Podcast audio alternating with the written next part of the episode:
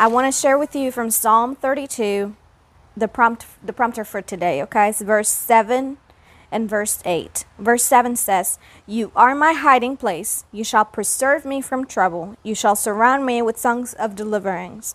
I will instruct you and teach you in the way you should go.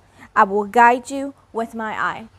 And I just want you to think about this. A lot of times when we come into worship, we have a tendency, without intending to, I know it sounds like a double negative, but we tend to come to worship and we prepare our hearts to worship the Lord. And then in the middle of it, it kind of shifts us. And then all of a sudden, we make it about ourselves. We begin to talk about how we feel and we begin to ask uh, things, which is, there's nothing wrong with asking God during the time of worship.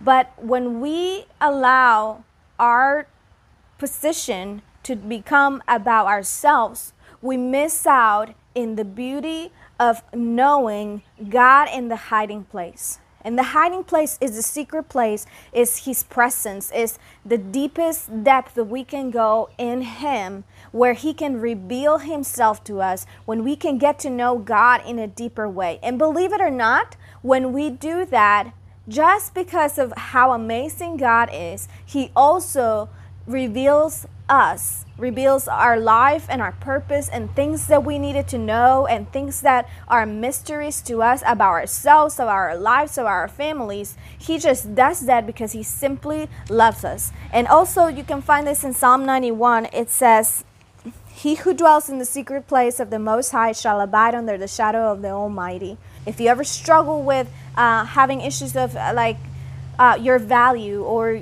sometimes you feel that you're pull and tug from one place to another, if you feel uh, like you need a break, a secret place is the best place where you can hide yourself. So today, as you set time to worship Him, just hide yourself in Him. Be reminded that it is about Him that when you come in that place, you can forget about anything that's troubling. You can forget about anything else and just meet Him there in that secret place and allow Him to reveal more of who He is. So, God, today, here I am. Take me to your secret place. Take me to your chambers. I want to know more of you. See you next time.